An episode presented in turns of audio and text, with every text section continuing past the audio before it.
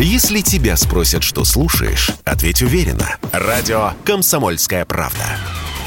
Ведь Радио КП – это эксклюзивы, о которых будет говорить вся страна.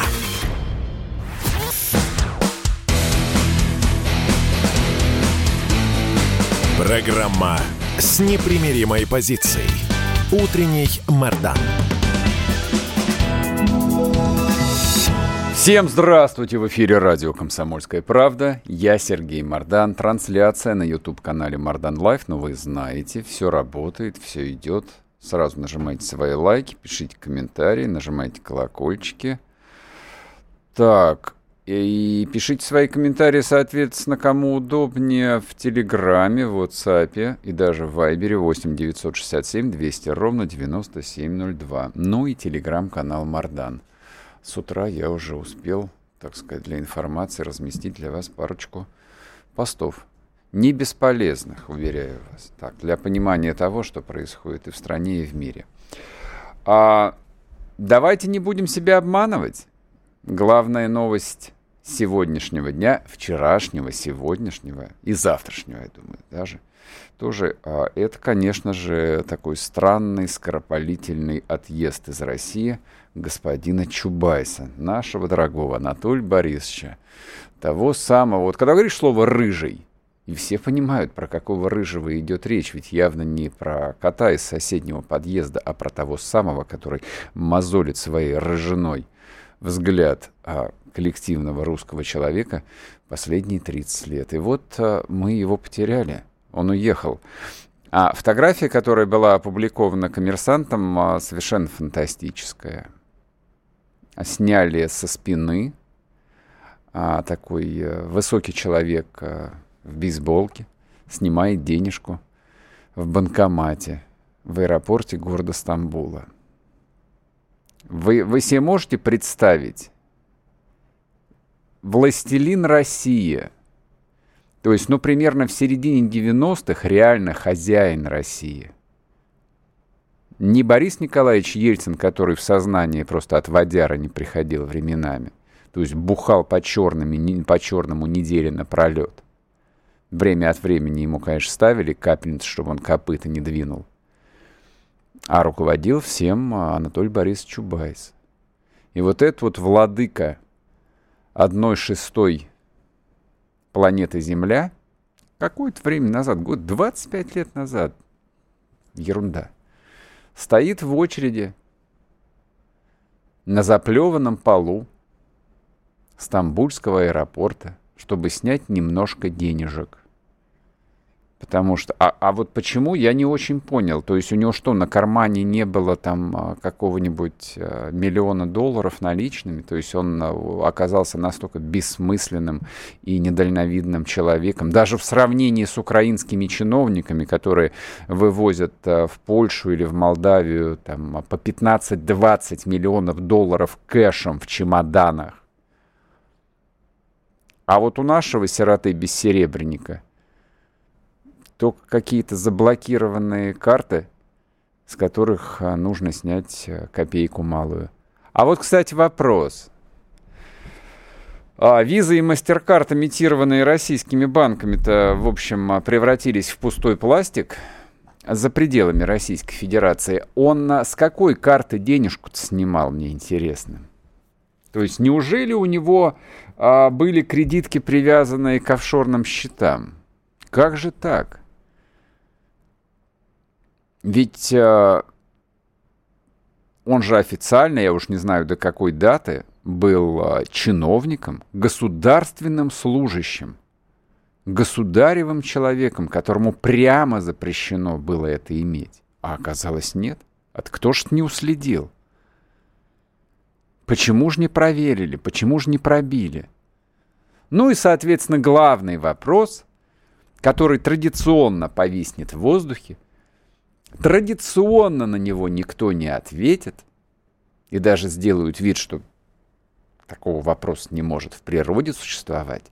Как так приключилось, что Анатолий Борисович Чубайс совершенно беспрепятственно, без всяких проблем, с полным своим семейством взял и отъехал за пределы нашей прекрасной Родины. На новую какую-то Родину. Да нет, Родина будет не в Стамбуле. О чем вы говорите?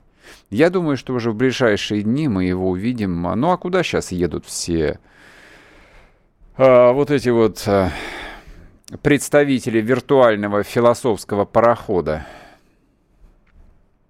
В Иерусалим, Тель-Авив. Больше их нигде не ждут. В Лондон тот самый «я уеду жить в Лондон». Нет, никуда вы не уедете, ни в какой жить Лондон. Вам хорошо, если там бейсбольной битой бошку не пробьют в Лондоне, но вас туда и не пустят просто. Даже если есть вид на жительство до сих пор.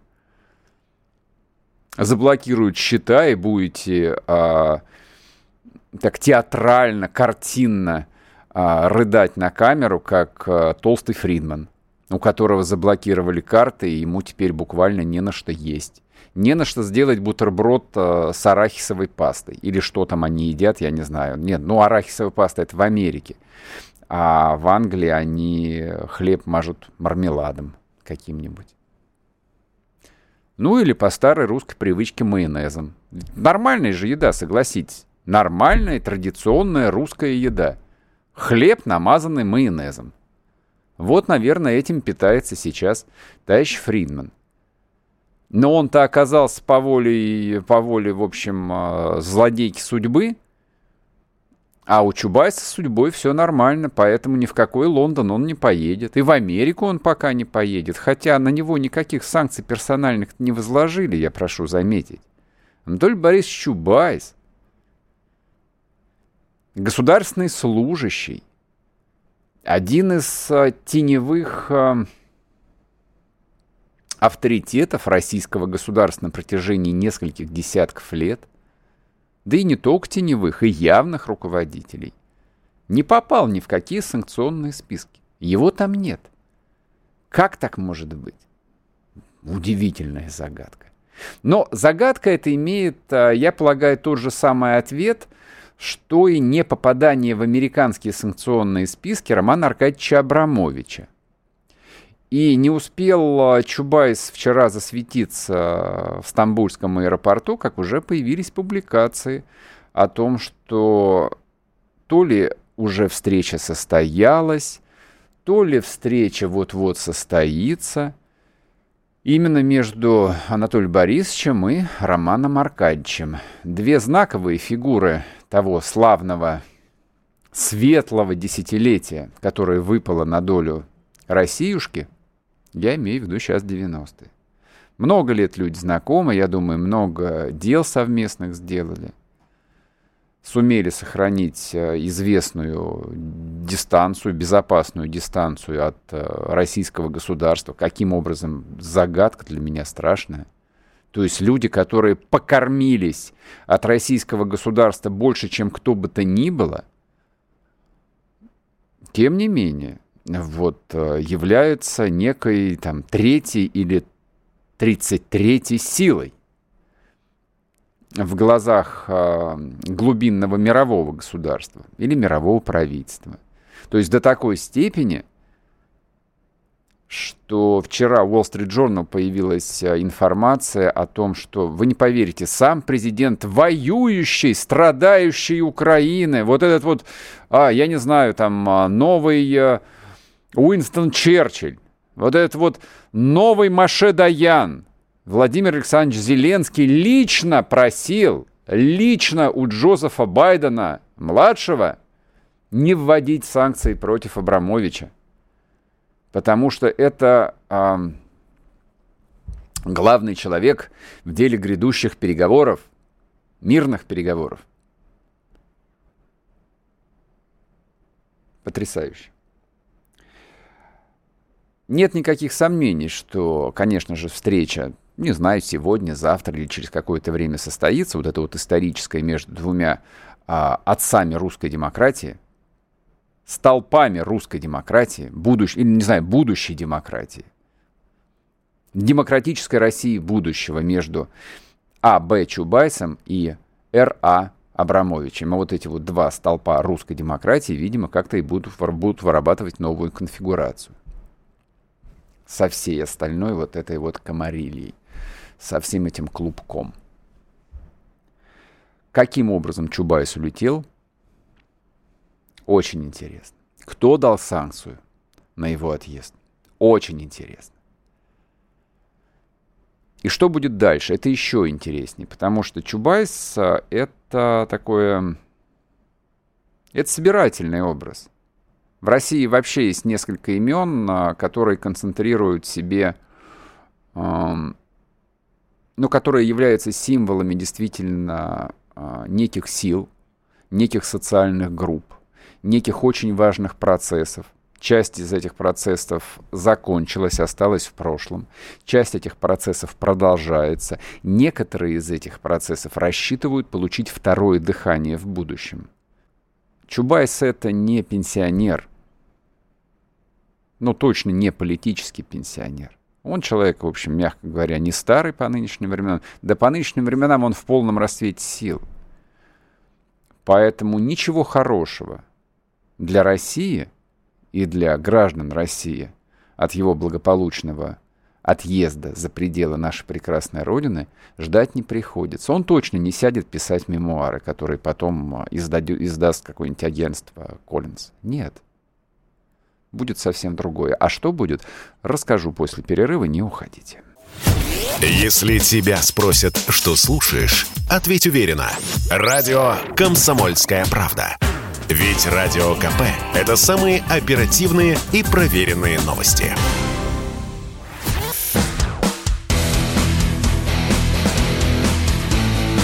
Программа с непримиримой позицией. Утренний Мордан. И снова здравствуйте, и снова в эфире Сергей Мордан, радио «Комсомольская правда». Прекрасные комментарии. Господи, вот я сейчас процитирую, но перед тем, как я процитирую этот лучший комментарий двух последних дней, я напоминаю, что вы можете писать а, комменты, соответственно, на Ютубе. Трансляция идет в YouTube-канале Мардан Лайв, либо вы можете писать а, в мессенджерах 8 967 200 ровно 9702, номер единый. А лучший комментарий звучит примерно так скинуться русским миром на снайперскую пулю. Слегка экстремистски звучит, конечно, и вот, допустим, месяца полтора назад я не позволил бы себе а, прочитать такой а, комментарий в прямом эфире, но 24 февраля 2022 года изменило все, в том числе и границы возможного, границы позвольного. А потом это ж не мое мнение, я просто озвучиваю мнение какого-то неизвестного мне слушателя из Ярославской области. Вот. А является ли это а, голосом а, всего русского народа, решайте вы, я понятия не имею. Я вот... Я просто озвучиваю. Я просто говорящая голова. Вот, так что у нас будет с Чубайсом? Как получилось, что он уехал? И что с ним будет дальше? Некоторые оптимисты полагают, что столь странный отъезд такой видной фигуры открывает э, просто буквально ящик Пандоры. А Чубайс, он не сам по себе. Чубайс — это огромная группировка, это огромное количество людей, которые, ну, вместе с ним взрослели, богатели, обросла, обрастали связями, делали карьеру, делали дела. Они все здесь. На некоторых из них, на некоторых, не буду называть фамилии, открыты дела и уголовные. А дела эти расследовались, надо сказать, ну, не то чтобы очень а, энергично. Не знаю по какой причине. То ли Следственному комитету было чем заняться, но в конце концов там непрерывный поток оскорблений ветеранов был, а, еще какие-то дела, там расследование преступлений фашистов 85 лет назад, которые случились а, тоже следком же на это тоже следователь должен был как-то выделять. Поэтому вот на дела, связанные с окружением Чубайса, видимо, человеческого и организационного ресурса, ну, не вполне хватало. То есть все тянулось бесконечно долго. Редкие допросы, редкие следственные де- действия.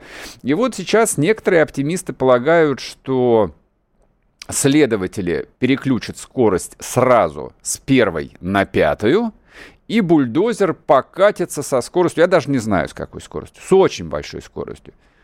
и начнет вот на эту вот, вот большую железную штуку накручивать э, всякие э, упитанные организмы. Я бы не закладывался на такой хороший сценарий. Это слишком быстро, это слишком хорошо для того, чтобы быть правдой. Но то, что многие процессы, а, по крайней мере, снимут с паузы, в этом нет никаких сомнений. В этом списке людей, против которых открывались и закрывались, а также есть открытые сегодня уголовные дела, много людей невероятно известных. Многие из них занимали высокие должности. Например, одно из а, самых ярких дел, это было дело против заместителя министра финансов какое-то время назад. И там а, речь шла о сотнях миллионов долларов, которые каким-то образом странно были списаны. Дело закрыли. Были дела против а, заместителей Чубайса когда он работал в РАО ЕС, когда он работал потом в Роснано. Эти дела тоже развалились. Давайте не будем гадать, посмотрим. То, что Чубайс уехал только сейчас, лично меня занимает вот этот вопрос. Почему он уехал только сейчас? То ли он а, договаривался, в принципе, о возможности отъезда, нет никаких сомнений в том, что, ну, конечно же, за ним было постоянное наблюдение, и понятно, там совершенно очевидно, что возможность отъезда для такого человека должна была быть э, санкционирована на довольно высоком уровне. На каком, я понятия не имею. Но, видимо, пришлось договариваться. Либо на него какой-то остался компромат, который позволит его контролировать, как вариант, ему дано какое-то поручение. Какое? Не знаю, посмотрим. Я ничего хорошего не жду от таких людей, как Чубайс. Ничего хорошего от Чубайса за 30 лет России не видела. А вчера, когда новость появилась, ну и меня там, как и очень многих, просто переполняли эмоции, а я в эфире радио «Комсомольская правда» Миша Антонову дал исчерпывающий комментарий по поводу Чубайса, что я о нем думаю. А, наверное, не стоит повторяться уже сейчас. Там были одни сплошные э, оскорбления. После эфира я, э, ну, просто, чтобы облегчить для вас работу, а, вырежу этот кусок, найду его, вырежу и выложу в телеграм-канале. Вы сможете, в общем, э, все, все желающие смогут услышать все, что я думаю. Но для того, чтобы тему это, наконец, закрыть на сегодня, я скажу так. Чубайс — это символ. Чубайс — это символ той страшной темной силы, которая обрушилась на Россию в 91 году. Чубайс является просто сосредоточением того абсолютного зла, которое поглотило нашу с вами Родину 30 лет назад и безраздельно властвовала здесь целое десятилетие, пожирая, просто буквально пожирая жизни миллионов людей, стирая их в пыль. У меня никогда не было рефлексии по поводу того, чем были 90-е годы для России – то есть я никогда не играл вот эту вот похабную и стыдную игру, что не так все однозначно. Было что-то хорошее, было что-то плохое. Ничего хорошего не было. Это было десятилетие катастрофы. То, что в результате этой десятилетней катастрофы а, Россия не сгорела в огне а, гражданской войны, это не более чем стечение обстоятельств. А потом, как показывают события последнего месяца, а, любая война, которая должна случиться, она все равно однажды случится. Но ты можешь ее просто отодвинуть на 10, 20, на 30 лет. Происходящее на Украине, о чем мы сегодня будем, естественно, долго разговаривать, э, это события, которые получили отсрочку. Но уход Чубайса – это окончание прежней России, 30-летней ельцинской России – он не просто являлся там каким-то символом, не просто являлся воспоминанием. Чубайс являлся все эти 30 лет, все 30 лет главным идеологом вот той офшорной, той глобалистской, той зависимой колониальной России, к которой мы почти привыкли. Некоторым в этой России а, стало очень комфортно.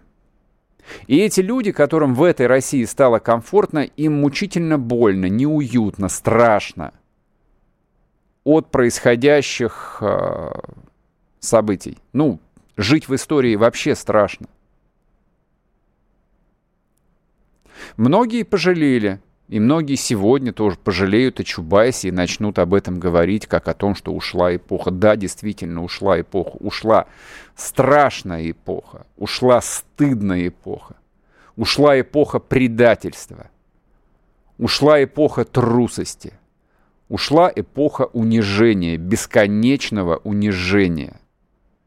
Все проблемы, которые вот сегодня вылезли на поверхность, и которые многих пугают. О боже мой, как мы будем жить, мы же не можем делать этого, мы не можем делать того. И Рено объявил о том, что он уходит из России, наверное, сейчас остановится Волжский автозавод.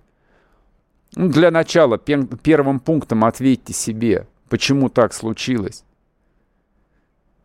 И насколько был правильным тот путь, который Россия благодаря, ну, таким а, людям, как Чубайс, как коллективный Чубайс, а, выбрала в 91 году. Мы, мы имеем то, что мы имеем. Маємо шо маємо. Мы это выбрали, мы его в общем и целом придерживались. То, что нас окончательно не сожрали с потрохами, то, что у нас, несмотря на усилия таких людей, как Чубайс, как покойный Гайдар, да там список очень длинный, остались слава богу, по крайней мере, э, военная промышленность. Остались остатки авиационной промышленности. Остался транспорт, осталась инфраструктура. Оста много чего осталось. Как показал прошедший месяц, у России много что осталось. То есть мы по-прежнему остаемся, ну, до, достаточно технологически развитой страной, по крайней мере в, в сравнении с полностью деиндустриализированной Украиной. Самой образованной, самой продвинутой, самой процветающей республикой Союза Советских Социалистических Республик.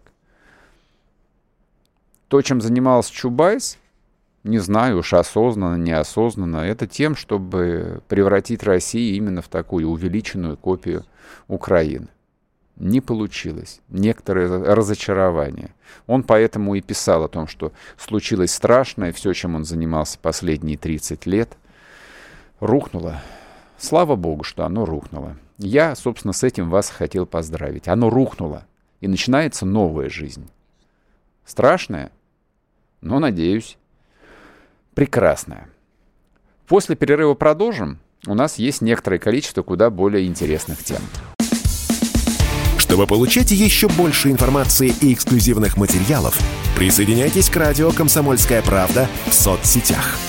В отечественных социальных сетях. Смотрите новые выпуски на Рутьюбе, читайте телеграм-канал, добавляйтесь в друзья ВКонтакте, подписывайтесь, смотрите и слушайте. Радио «Комсомольская правда». Самая оперативная и проверенная информация в эфире и соцсетях.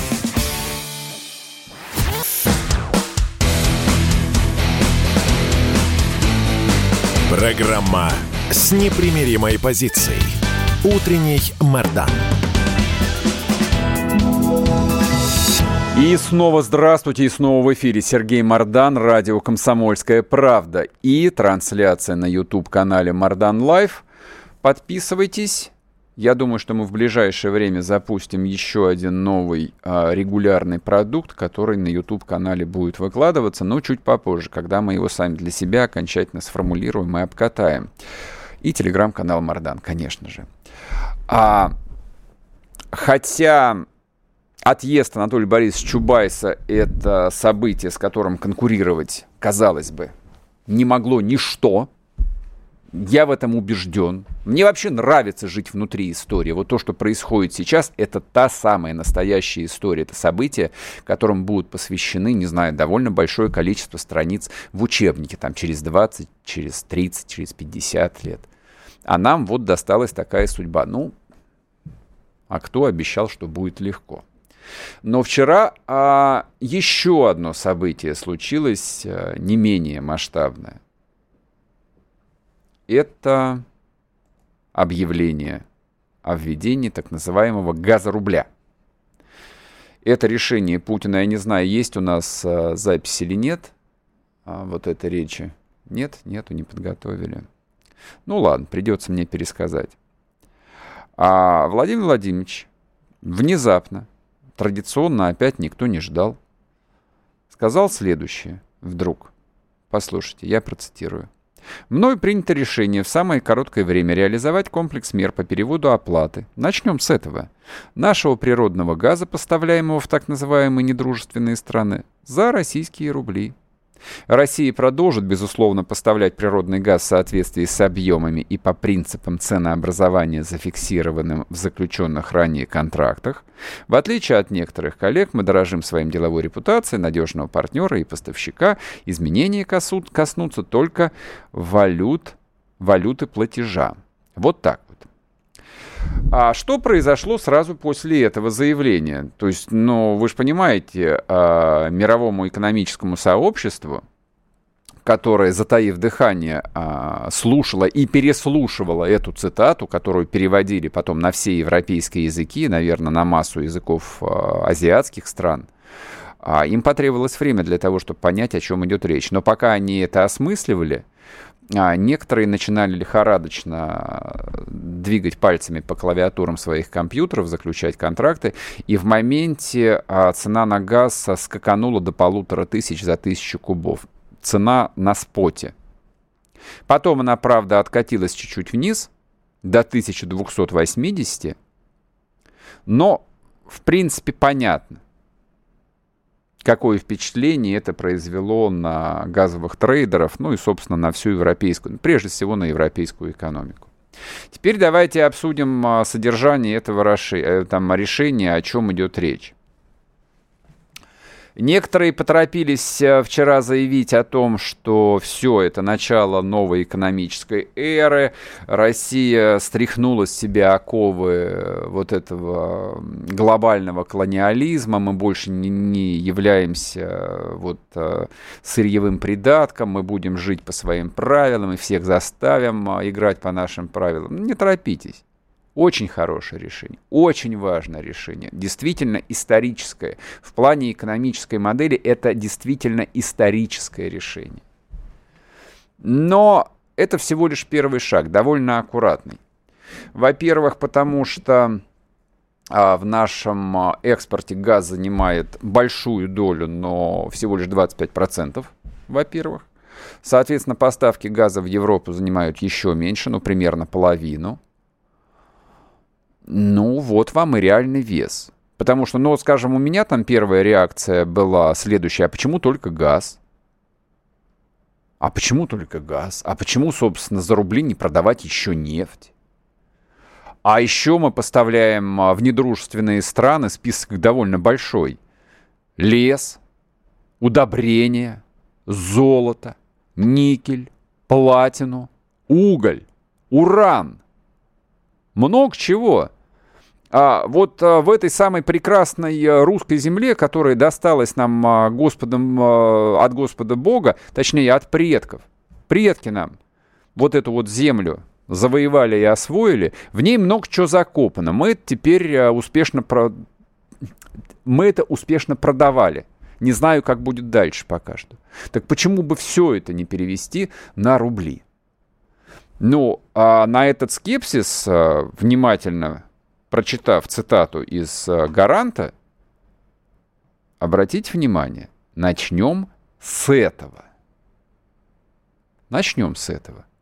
А дальше как пойдет? А дальше пойдет, естественно, вторым номером русская нефть, которой в Европу продается довольно много. Но газ – это самое а, болезненное – Газ это, ну, если хотите, это как гиперзвуковая ракета «Кинжал», про которую товарищ Байден сказал, ну а что, ракета как ракета, обычная ракета, ну просто ее невозможно перехватить.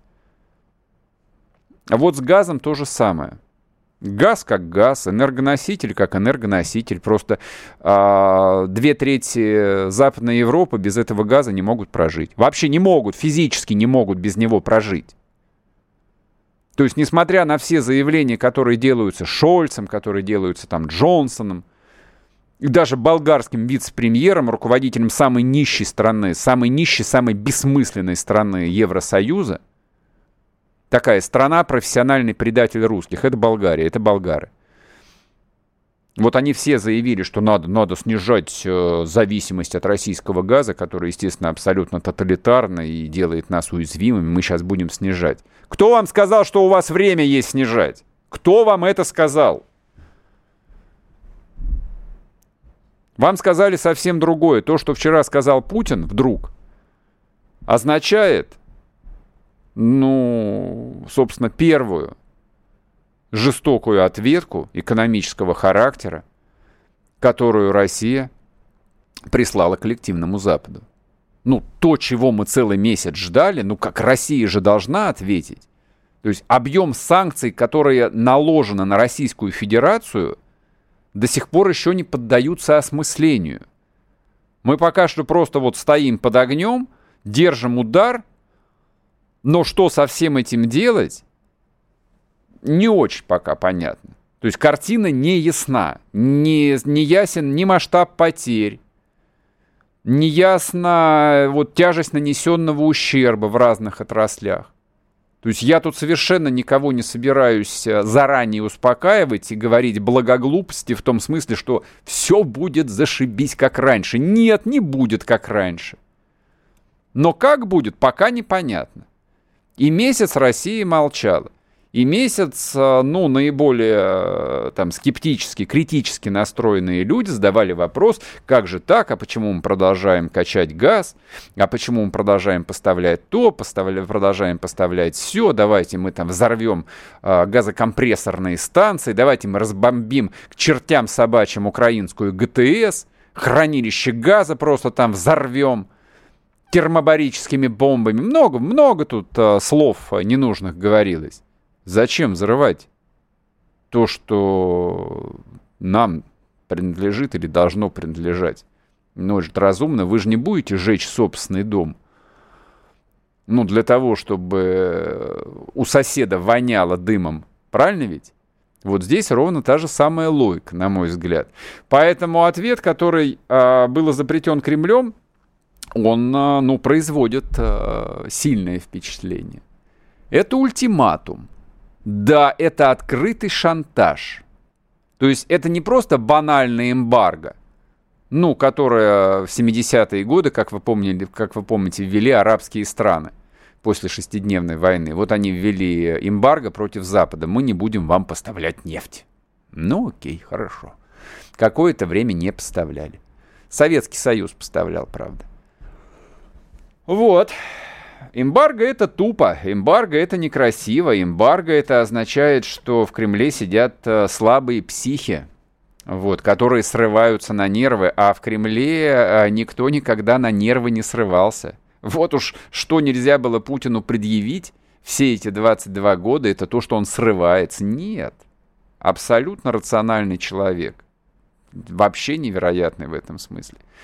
Поэтому предложение, а, ну просто вот вы еще раз а, перечитайте эту цитату из Путина, как она сформулирована, как а, эта идея а, сформулирована издевательским образом.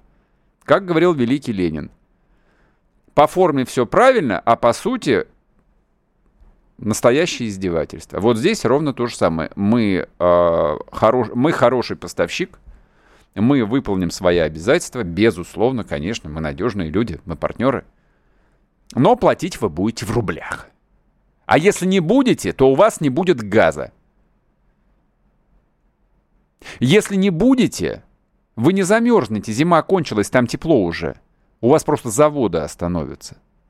У вас удобрений не будет для того, чтобы засеять поля этой весной. Потому что их тоже делают с помощью российского газа и из российского газа. Вот такой вот ответ. А что это даст полезного нам? После перерыва. Не уходите. Если тебя спросят, что слушаешь, ответь уверенно. Радио «Комсомольская правда». Ведь Радио КП – это истории и сюжеты о людях, которые обсуждает весь мир.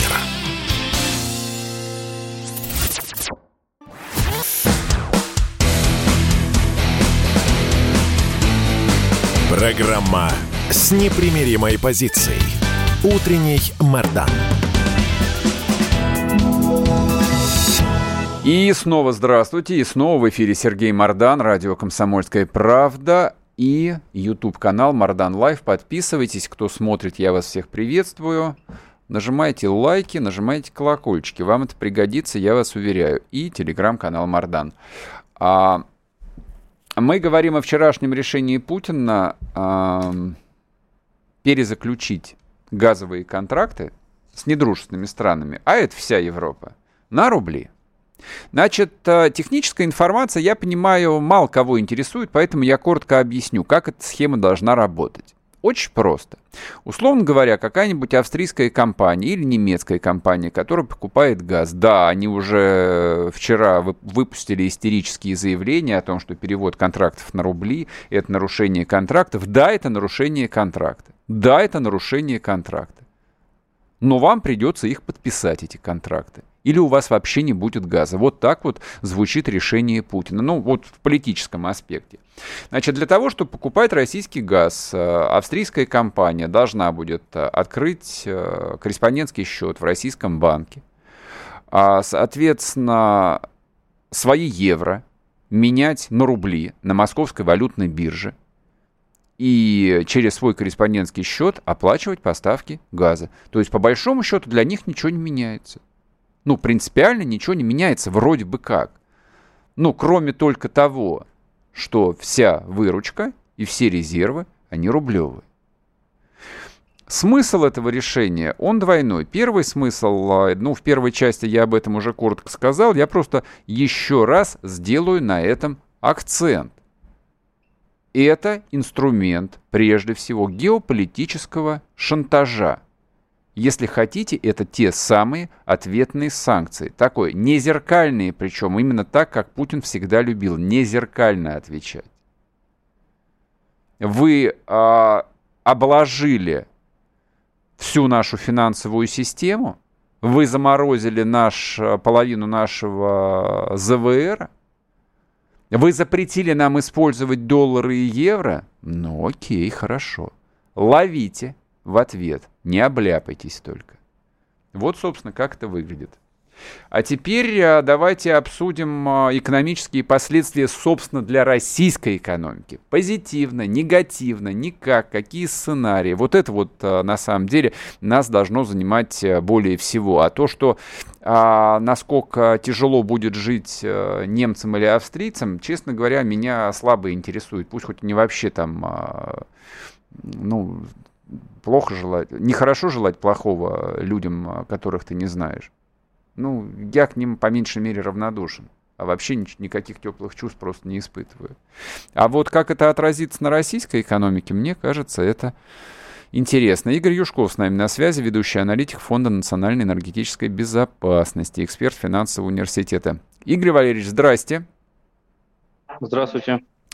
Ваше мнение, что будет с нами? Это позитив или нет? Вот, э, ну, на первый взгляд, э, перевод э, газовых пока что контрактов на рубли, а поскольку Путин специально сделал оговорку, что начнем с этого, я так понимаю, что стоит ждать продолжения в области нефтяных контрактов, как это отразится на российской экономической модели? Дайте ваш вот обзор и позицию. Ну, э, если действительно э, все компании согласятся покупать э, в рублях, потому что для компании действительно, как правильно говорите, в общем-то все равно. Ну, придут они на биржу, поменяют они доллары и евро на рубли и рублями расплатятся с «Газпромом». Другой вопрос, что на это скажут европейские политики. Вот они, конечно, будут протестовать просто из принципа, потому что это выглядит как некий ультиматум. Либо торгуем в рублях, либо никак не торгуем. А, да, конечно, конечно, соглашаться на ультиматум угу им тяжеловато чисто политически. Ну вот. Но с точки зрения экономики, в принципе, сейчас «Газпром», когда получает э, валютную прибыль, то есть продает э, за валюту газ, он все равно 80% этой прибыли продает в течение трех дней по новому постановлению правительства. А, здесь будет не 80%, а 100%. То есть, соответственно, Э, больший объем валюты э, будет приходить на российский рынок, будет больше востребованность рубля как такового, то есть он нужен будет, чтобы покупать, но ну, сначала газ, дальше вот действительно посмотрим, может быть, решат и нефть с западными компаниями на рубли перевести, то есть рубль будет востребован, а значит, он будет укрепляться по отношению к евро и к доллару. И мы вот вчера видели скачок его, что он опустился доллар, э, соответственно, где-то там 90-95 э, вдруг стал рублей стоить. Угу. То есть рубль укрепляется, потому что он востребован становится. Опять же, может быть, не кардинально это будет происходить, но тем не менее... Ну, или, скажем так, не так быстро а, может да. происходить.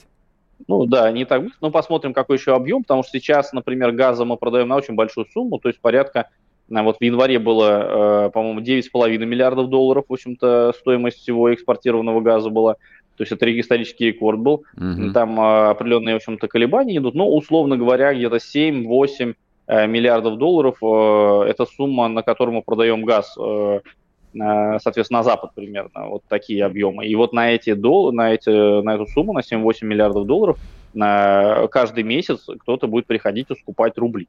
А если это распространится на нефть там, и другие товары, то, естественно, еще больше будет, соответственно, спрос для э, рубля, и он будет укрепляться. Для простых людей это значит, что импортные товары, они подешевеют в рублевом выражении то есть, например, там, не знаю, зарубежная бытовая техника какая-нибудь, э, э, она в, рубль, в рублевом выражении будет стоить дешевле для нас. Простите, ну, я вот, перебью вас, э, потому что вот хотел бы, чтобы вот что прокомментировали. Я вчера, ну, собирая мнение разных экономистов в социальных сетях, наткнулся на две очень важные вещи, которые, ну, мне кажется, нуждаются в, осмысле, в осмыслении. Пункт первый. А вот это решение, оно, помимо всего прочего, означает резкое снижение влияния Центрального банка. То есть, ну, понятно, то есть они профукали 340 миллиардов долларов, по большому счету. Там можно спорить, можно не спорить, кто в этом виноват, Набиулина или кто-то еще. Но, тем не менее, то есть э, в ЗВР теперь не будут складировать, точнее, а заработанную прибыль не будут складировать в доллары и евро, которые, как выяснилось, э, можно в любой момент э, превратить в пустоту. А в общем, они будут превращаться в рубли, а рубли могут вращаться исключительно внутри российской экономики. Это первый пункт. И второй пункт, который тоже хотелось, чтобы вы сказали. А Означает ли это усиление юаня как а, новой резервной валюты? Вот это вот снижение доли доллара и евро в мировом товарообороте за счет а, перевода, ну, сначала газовых, а потом, видимо, и нефтяных поставок на рубли? Ну, посмотрим, какая будет создана инфраструктура для обмена на рубль э, каких-то валют, потому что Владимир Путин вчера сказал, что мы как бы не доверяем доллару и евро, и здесь непонятно, мы их вообще будем принимать, как бы э, на них будем менять рубли или нет для того, чтобы потом торговать там за газ. Потому что если мы заявляем, что мы теперь не доверяем вообще никак э, доллару и евро, э, то тогда что получается компаниям газовым европейским надо будет пойти где-то сначала взять, например, юани, то есть евро поменять на юани, потом юани менять на рубли. Э, вот, Не, вот, почему, почему, быть, под, подождите, а почему им нужно брать юани? Условно говоря, здесь же два элемента. Во-первых, там а, контракты будут э, фиксироваться по цене в рублях. Это означает, что курс, э, условный вот курс э, валютный будет э, регулироваться, насколько я понимаю, примерно как в Китае, в ручном режиме. Ну, то есть никто же не допустит вот такой вот волатильности курса, как было все эти 30 лет. То есть если цена на газ и в будущем цена на нефть зафиксирована в рублях, значит, там правительство захочет боль, ну, относительную стабильность, плюс-минус, там, не знаю, какие-нибудь 5%. Это первое соображение. А потом, ну, а зачем юани? То есть, условно говоря, там австрийская компания, как на ОМ называется, ну вот, ей нужно выкупать объем, какое-то количество миллиардов газа. У них, как у европейской стороны, других денег, кроме как евров, нет. Но мы евро не берем, ну, поэтому милости просим ну, Владимир, на биржу. Владимир Путин, Владимир Путин вчера сказал, что почему мы вообще приходим на рубли, потому что мы не доверяем больше долларом и евро. Вот, вот это так а на, нам и запретили их использовать, помимо прочего. Нам просто запрещено пос, это, санкционно, то есть американцы... Ну как? А, а сейчас как газ продается? Как сейчас газ продается? Они перечисляют э, Газпрому доллары и евро, он берет их вот и это, продает вот это тоже коллизия. на внутренней бирже. Абсолютно на верно. бирже он и их продает. Это, и это тоже коллизия, на самом деле, которая там, ну, никем на Западе не прояснена. То есть вот а, мне просто, я не видел нигде, а, по крайней мере в западной прессе, то есть Центральный банк европейский запретил использовать евро. ровно как а, американский Минфин запретил России использовать американские доллары. Запретил. Это собственность Федрезерва и собственность Европейского центрального банка. Они запретили Они их использовать. Ввозить, э, ввозить э, наличные евро, э, наличные доллары, точнее, евро, по-моему, наличные там немножко сложнее, они всегда делают оговорку, что мы все-все-все запрещаем, ага. никакие переводы за невозможны, не, не за исключением расплаты за углеводороды, Понятно. потому что мы сами от них зависим. Понятно. А вот примерно такая у них логика, то есть все-все-все, только главное, чтобы нам не было больно. Ясно. Вот в этом плане. Поэтому теперь Э, будет расчет, если в рублях, э, ну, они будут приходить, покупать на бирже. По всей видимости, рубли. Но тут еще тоже интересный момент, что, в принципе, огромную массу рублей удобнее, по крайней мере, всего, а, в каких-то моментах, может быть, и, и возможно только купить у российского центрального банка, то есть он проводит... Игорь, эмиссию, мы сейчас уже уходим на перерыв, закончите мысль. Угу. Да, и, соответственно, логика в том, что давайте выводите наш центральный банк из-под санкций, потому что для нас это принципиальный момент, и тогда да, будет и все будет хорошо. И... Спасибо большое. Игорь Юшков был с нами. А, друзья мои, кто остается на Ютубе, я для вас а, сейчас включу а, совершенно фантастическое такое короткое кино. Вот, поскольку в следующем часе мы будем говорить с вами про войну. Посмотрите, пожалуйста. Вы слушаете радио «Комсомольская правда». Здесь самая точная и оперативная информация о спецоперации на Украине. Репортажи наших журналистов из зоны боевых действий. Много населенных пунктов брали вообще без боя, потому что ВСУ или националистические батальоны оставляли и бежали. В самом Донецке, по сообщению жителей, по нашим личным ощущениям, ночь прошла относительно тихо. Мне командир сказал, что у них там просто интенсивная перестрелка идет с обеих сторон. Заявление официальных лиц. Поэтому рассказывать, что Россия не вела переговоры или отказывалась, ну, это вранье. А 8 лет что мы делали? Ждали, терпели, просили, показывали, демонстрировали материалы. Комментарии экспертов. Ошибки совершила киевская власть, потому что на ее территории происходил конфликт. Срочные новости о ситуации вокруг Украины слушайте 24 часа в сутки на радио «Комсомольская правда». Никаких фейков, только проверенная информация.